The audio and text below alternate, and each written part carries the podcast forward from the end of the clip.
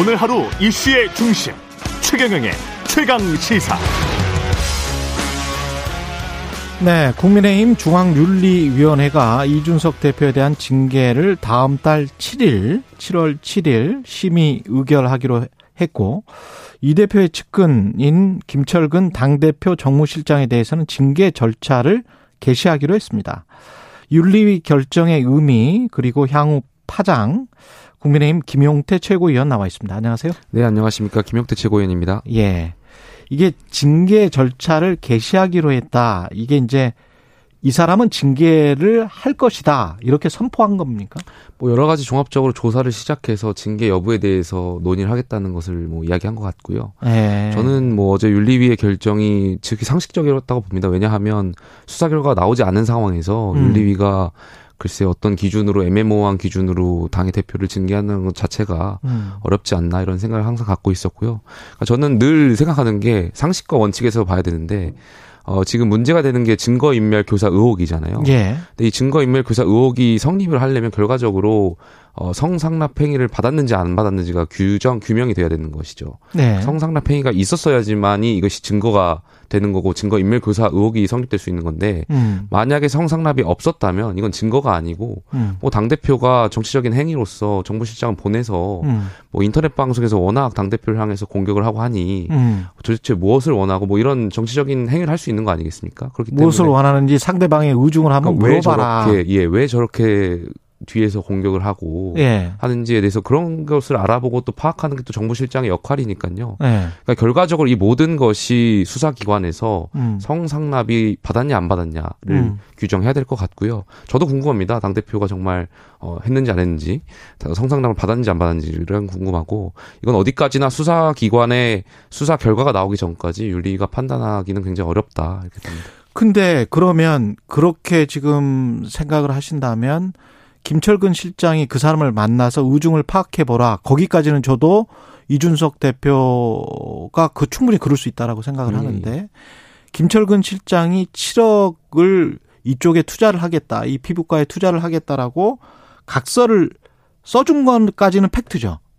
뭐 팩트인지 아닌지 저는 뭐 그 인터넷 방송을 통해서 봤는데 예. 글쎄요 그것도 한번 확인해 봐야 될 것 같습니다. 제가 어제 김철근 시장이 어떻게 해명했는지 예. 제가 정확히 파악을 못해서 그렇군요. 그게 팩트인지도 한번 확인해 봐야 될 것 같습니다. 그러니까 투자 어, 계획서에 사인을 하고 각서를 쓰고 뭐 각서의 내용도 지금 모르는 것이고 그 각서라는 그러니까 것도 투자를 하겠다는 각서인지 아니면 투자를 함으로 해서 어떤 설마 거기에 어떤 이준석 당 대표와 관련해서 뭐 어떤 거는 발설하지 말 것 이런 것까지 있다면 그거는 뭐 이것도 이제 윤리위에서 상식적이라면 예. 그러니까 이 모든 것이 바로 징계 절차를 개시할 것이 아니라 예. 어떤 당무감사실에 조사를 요청해서 어. 수사 결과와 별도로 당 자체에서 진상을 파악할 수 있도록 어떤 조사를 실시하고 징계 절차를 개시할지 말지를 결정하는 것이 상식적인데 어. 윤리가 벌써 어떤 조사도 없이 어, 징계 절차를 개시하겠다고 선언하는 것 자체가 저는 윤리가 굉장히 비상식적인 행동이라고 보고요. 그 윤리는 그러면 그동안 뭐 한 거예요? 그러니까 저는 이해가 안 가는 부분이 예. 윤리위가 국민의힘 윤리위입니다. 그렇죠. 그 그렇죠. 윤리위가 무슨 정의를 수, 호하는 어떤 국가의 사법기관이 아니고 예. 저희 국민의힘의 내부의 윤리위고 음. 어디까지나 정당의 목표는 정권 창출에 있습니다. 그러니까 이 정권 창출의 정권 창출의 이 목적 아래서 움직이는 게 윤리위고요. 그 안에서 이제 활동을 해야 되는데 음. 피해자도 없고 아직 그다음에 어떤 수사 결과가 나오지 않은 상황에서 지방 선거를 앞두고 당 대표의 어떤 징계 절차를 개시했다는 것이 윤리가 왜 이렇게 비상식적인 행동을 하는지 저는 잘 모르겠고요. 어떤 음. 판단을 내리든 저는 윤리위가 정치적 이 판단에 대해서는 책임을 져야 된다고 생각합니다. 왜냐하면 어, 이 당대표의 징계 절차 개시를 지방선거 전에 함으로써 많은 국민들로 하여금 아, 정말 당대표가 성상납 받았나? 하는 의혹을 음. 불러 일으킬 수 있고요. 저는 이것이 지방선거에 분명히 영향을 끼쳤을 거라 봅니다. 그럼에도 불구하고 뭐. 그럼에도 불구하고. 압승을 했잖아요. 예. 그럼에도 불구하고 압승을 했지만 예. 분명히 떨어진 낙선자들도 있고요. 예. 여기에 뭐 경기도 선거라든지 음. 이런 데에 분명히 윤리위의 이런 행동들이 어, 정치적으로 영향을 끼쳤으라고 보라, 보고요. 뭐 음. 뭐, 개, 어, 뭐, 이게 뭐, 얼마나 끼쳤을지는 저도 정밀하게 분석을 음. 해봐야겠지만, 글쎄요. 저는 이런 거에 대해서 윤리가 정치적인 책임을 져야 된다. 이게 당과 윤석열 정부의 결코 바람직하지 못한 행동이라고 보고요. 음. 어, 저는 해당 행위 정도의 행동을 했다고 봅니다. 윤리위가. 그래요? 근데 이제 정치적으로는 그렇게 해석할 수는 있겠습니다만은 그래도 진실 이라는 것이 있고 그다음에 당 윤리면은 진실이 가려져서 거기에 관해서 만약에 잘못했다면 그거는 징계를 해야 되는 거는 또 상식적이라면 당연한, 당연한 거 아닙니까? 이게 피해자가 없고 예. 말씀하신 대로 진실이 뭔지 모르는 상황에서 예.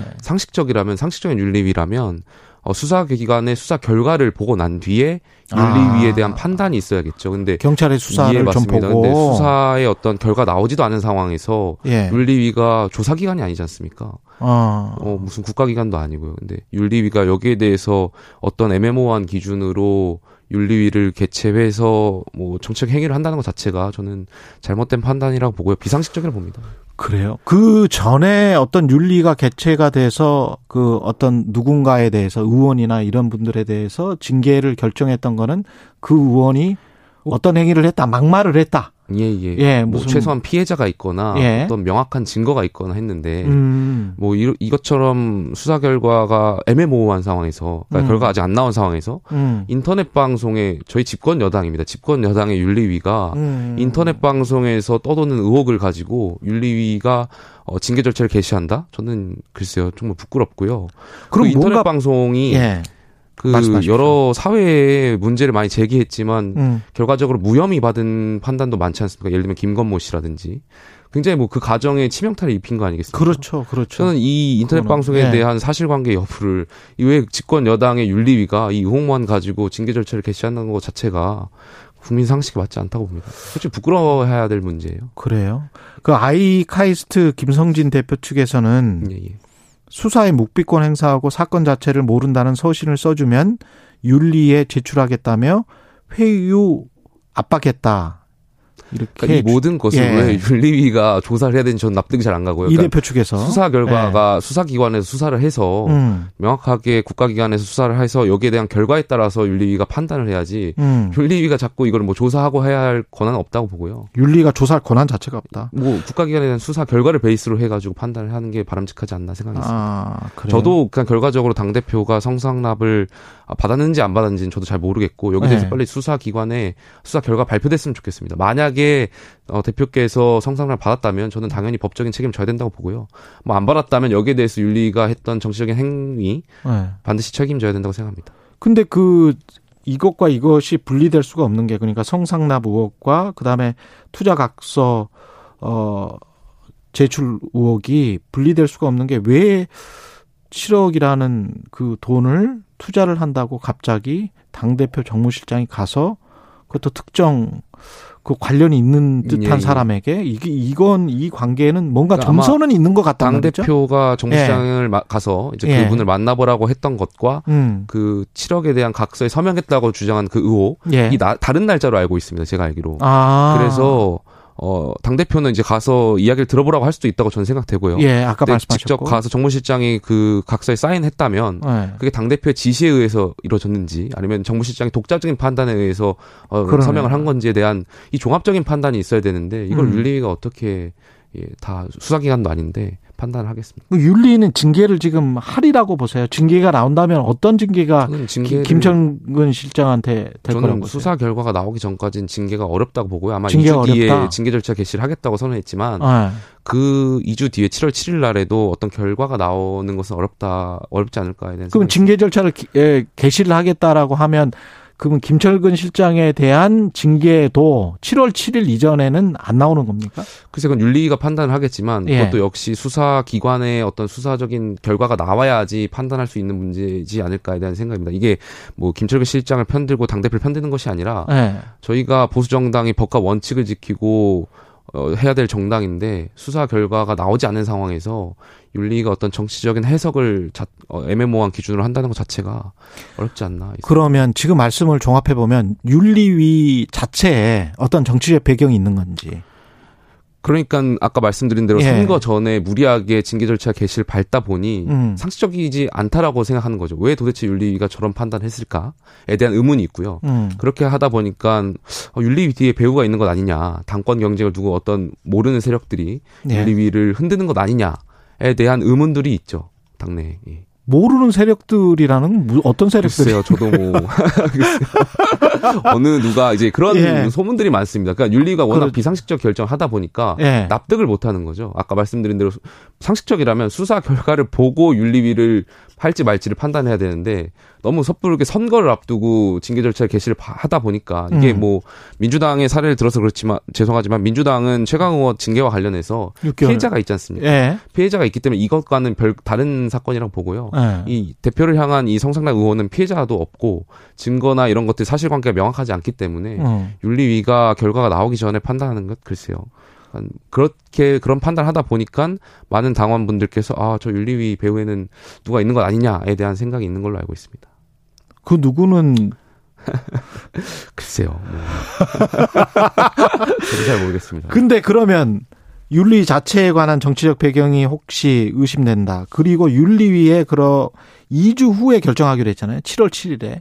이 2주 후에 결정하기로 한 거에도 어떤 정치적 배경이 있습니까 혹시? 2주 후에 결정은 아니고 이제 징계 절차를 징계 절차 하겠다고 예, 심의를 하기로 한 것. 예. 예. 글쎄요. 윤리위가 근데 모든 윤리위의 행동에 너무 정치적인 해석은 할 필요가 없을 것 같아요. 예. 제가 알기로 뭐 윤리위원들께서도 어 종합해서 어떤 본인들께서 윤리위에 참석할 수 있는 날짜나 이런 것을 종합해서 많이 오시는 분들이 의결 정족수를 맞춰야 되기 때문에 이런 분들이 올 수 있는 날짜를 막 선택하고 하다 보니까 아마 2주 뒤에라는 일정 정해진 거지 여기에 대해서 뭔가 정치적인 해석을 과도하게 할 필요는 없다고 봅니다.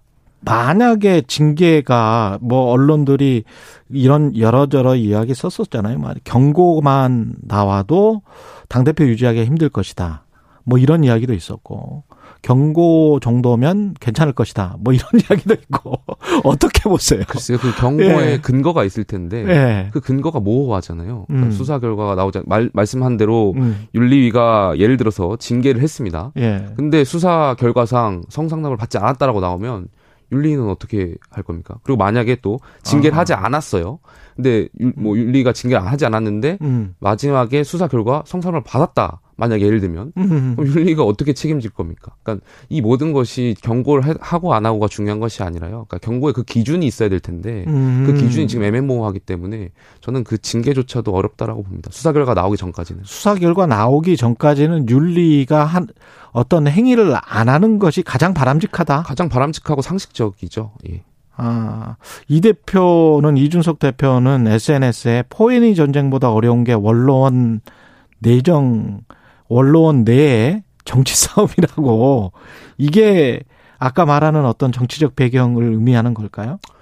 뭐 정치적 배경 글쎄요. 그냥 윤리위의 행동들이 음. 말씀하신 대로 아까 계속 같은 얘기를 말씀드리는데 이제 음. 비상식적인 결정을 하다 보니까 예. 막 그런 것을 종합해서 말씀하시지 않았나. 만약에 최악의 경우 정치라는 게 모르니까 최악의 네. 경우에 어떤 이준석 당 대표와 이준석 당 대표의 세력 의 어떤 독자 행보? 뭐, 뭐 창당을 말씀. 예, 창당. 저는 안 할 거라고 봅니다. 그리고 그거는 없을 아유, 것이다. 집권 여당의 당 대표한테 예. 뭐 창당을 가능성을 말씀하시는 것 자체가 저는 글쎄요, 그 어불성설, 어, 어, 말이 안 된다. 예, 말이 안 된다고 보고요. 말이 안 된다. 예, 예. 배현진 최고위원은 그 왜 이준석 대표에게 상당히 강하게 언론에 드러나면서까지 뭔가를 어필을 하는 거예요. 뭐 변진 최고위원께서도 나름대로 예. 뭐 당 대표와 각을 세우려는 이미지를 가져가려고 하는 것 아닌가에 대한 생각은 있고요. 이유가 있을 거 아니에요. 뭐 그걸 통한 어떤 정치적인 언론에서 해석하기를 이제 친윤계의 예. 이미지를 구착하기 위한 고착하기 위한 행동들 아니냐라는 말들이 있죠. 저는 예. 뭐 여기 대해서 언론에서 평가를 해주시면 될 것 같습니다. 제가 뭐 동료 최고위원으로서 평가하기가 좀 그렇습니다. 그렇습니까? 안철수 의원과의 갈등은 계속 잠재돼 있는 겁니까 이준석 대표는? 저는 뭐 정치라는 것이 늘 권력 투쟁이고요. 안철수 음. 의원께서도 대권 주자셨고 음. 향후에 유력한 당권 도전 그 당내 인사기 때문에 예. 앞으로 계속해서 갈등은 있을 거라고 예상됩니다. 물론 정치 갈등 잘 해결해 나가는 것이 정치 본연의 임무니까요. 예. 갈등 잘 해결해 나가야 된다고 보고요. 다만 지금 안철수 의원께서 지금 통합 과정에서 안, 어, 국민당 몫의 최고위원 두 분을 추천하셨는데 저는 뭐 이 대표의 성삼남 의혹과 관련해서도 늘 말씀드린 것이 절차의 정당성, 절차 민주주의가 중요하다고 보는데. 음. 글쎄요, 안철수 의원께서 추천하신 두 분에 대한 절차적인 정당성이 좀 부족하다고 봐요. 왜냐하면 아. 저희가 국민의힘이 국민의당과 합당을 했지 예. 국민의힘의 안철수 의원 개인과 합당한 것이 아니지 않습니까? 그러면은 예, 예, 예. 안철수 의원께서 전 당 대표로서 추천을 하실 때 음. 최소한 과거 국민의당 인사들끼리 민주적인 절차를 거쳐야 된다고 보고요. 음. 예를 들면 뭐 원내 의원이 세 분 계셨죠. 과거 국민의당. 그 원내 의원들과의 어떤 의견 조율이라든지 최소한의 민주적 절차를 거쳐서 추천을 받는다든지 이런 형태의 어떤 최소한의 일련의 음. 과정들이 있어야 되는데 그런 게 없었다? 그런 과정이 없었던 걸로 알고 있고요. 그 안철수 의원 개인께서 이제 추천하신 걸로 알고 있어서 이거는 절차적 정당성이 확보되지 않았다고 봤기 때문에 저는 반 반대하는 거고요. 그럼에도 그 개인에 대한 평가는 아닙니다. 이준석 그 최고 이준석 당 대표가 띄운 혁신위는 계속 가는 거죠. 예, 뭐 저희 예. 집권 여당으로서 음. 국민의힘도 혁신해야 될 부분이 있고요. 음. 여기에 대해서 국민들께 정치가 혁, 혁신해 나가겠다는 말씀 드리는 것 자체가 저는 좋은 현상이라고 봅니다. 알겠습니다. 국민의힘 김용태 최고위원이었습니다. 자주 나와주십시오. 고맙습니다. 네, 감사합니다. 예. 네.